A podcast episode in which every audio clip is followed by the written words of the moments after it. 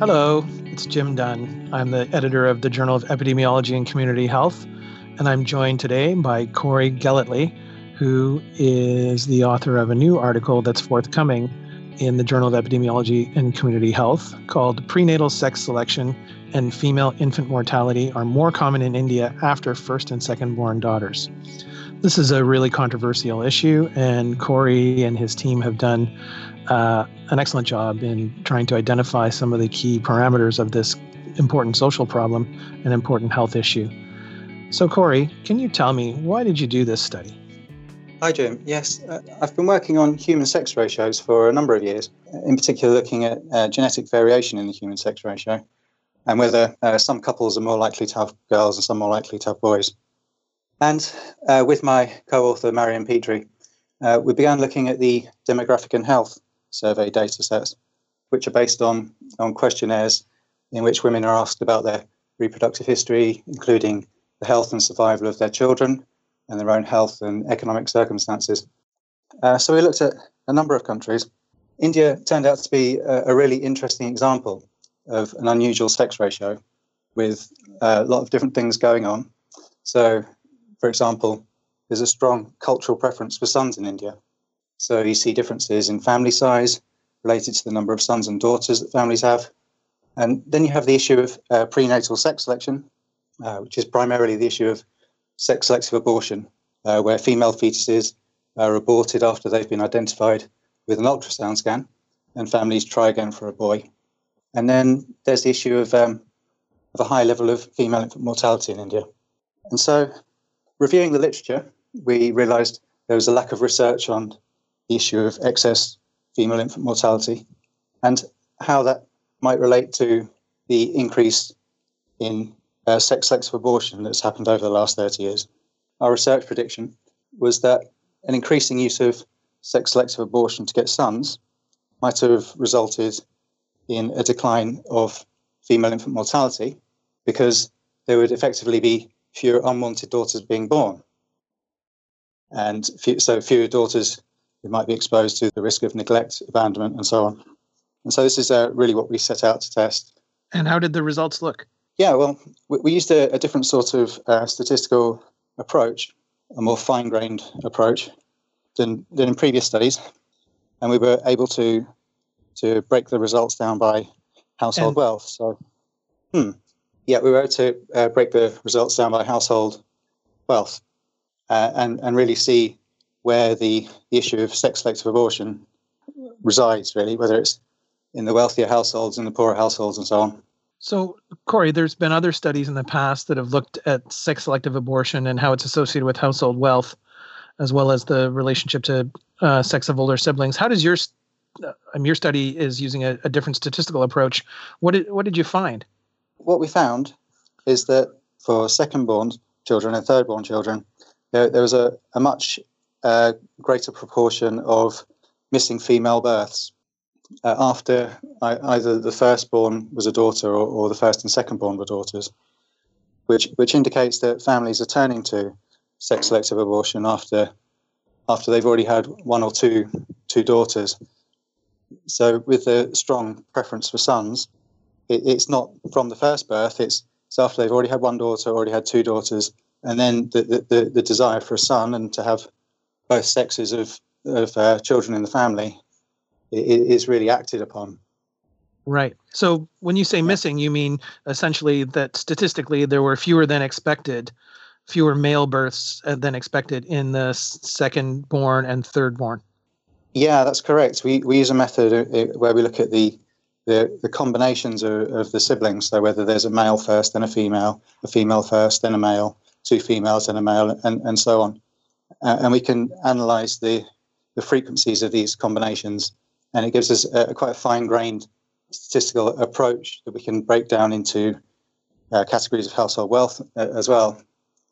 Uh, and we can compare that against the, the possibility of it happening by chance and we can really see where where there are missing females, uh, and the combination where we find females are missing most is after the firstborn daughter, two firstborn daughters, and, and also in the wealthier households. That's where it really first started. Was we, we don't look at beyond the second and third born, but what we see is that at the third born in the wealthiest households in the in the early 1980s is where it first started, and then it spread through to the, the middle income and the the poorer households. It's only later in the 90s and early 2000s you started to see it being used for the second birth as well. So families weren't just having two daughters and then deciding to go through the sex selective abortion procedure to get a daughter. Uh, at the third birth, they were doing it at the second birth more as well. Uh, well, that's uh, incredibly interesting. So, one of the things that's often been suspected and, and, even demonstrated in other studies is that there's not just selective abortion that goes on, but also uh, infanticide and child neglect. Are you able to directly uh, observe any of, of those kinds of, uh, of outcomes?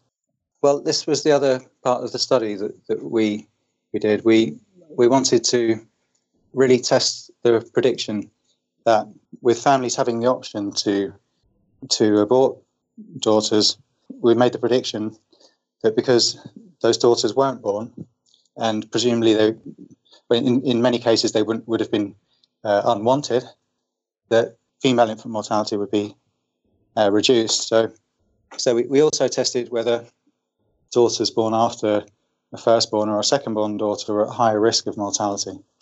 And th- this is something we did, we did find. When you look at those daughters who were born after a firstborn or a secondborn daughter, that they were at higher risk and a slightly elevated risk of mortality compared to a, a second or thirdborn son who was born after the first or secondborn daughter. So, and so that's more or less consistent with uh, the studies that have shown the evidence of infanticide and uh, and child neglect.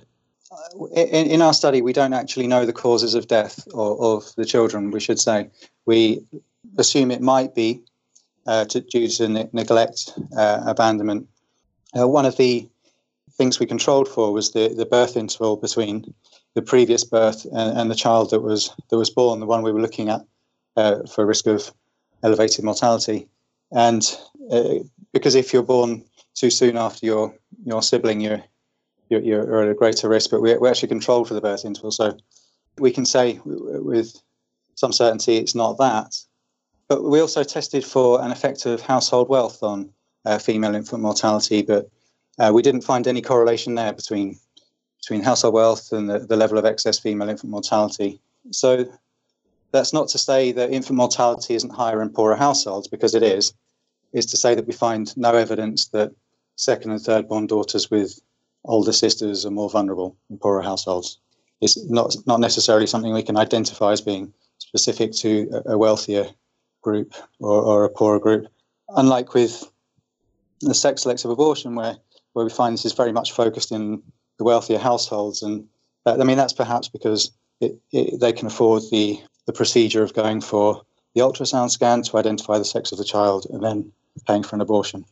Well, that's a, actually an interesting point. So, one of the conclusions that you put forward at the end of the paper is that the inability of women to access safe abortion is, in fact, a potential cause of elevated female infant mortality. How did you reach this conclusion?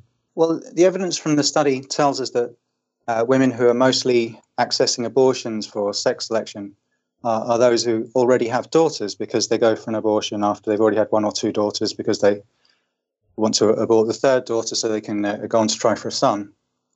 But what we postulate is that deaths and injuries to mothers caused by undergoing unsafe abortions, and, and there are a, quite a lot of deaths to, to mothers through unsafe abortions in, in India, because um, sex selective abortions are illegal.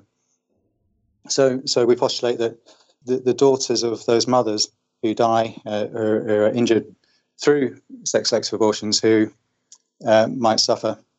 So we, we postulate this might be a, a possible additional cause of uh, elevated female infant mortality because of the, the daughters that are in their, their care suffering from the loss of a mother. Well, thank you very much, uh, Corry. I really appreciate you joining us t- to discuss this paper. Uh, it's really an important topic and uh, a potentially very sensitive one, and uh, your paper is making a really strong contribution to the literature and our knowledge in this area. So, the guest today on this podcast has been Corry Golightly. He is a research scientist at Newcastle University. And the paper that he was talking about is called Prenatal Sex Selection and Female Infant Mortality Are More Common in India After First and Second Born Daughters. The paper will appear in a forthcoming issue of the Journal of Epidemiology and Community Health, and you'll be able to find it at www.jech.com. That's www.jech.com. And you can always follow us on Twitter, where our handle is at JECH underscore BMJ. That's at JECH underscore BMJ. I'm Jim Dunn, and I want to thank you for joining us today.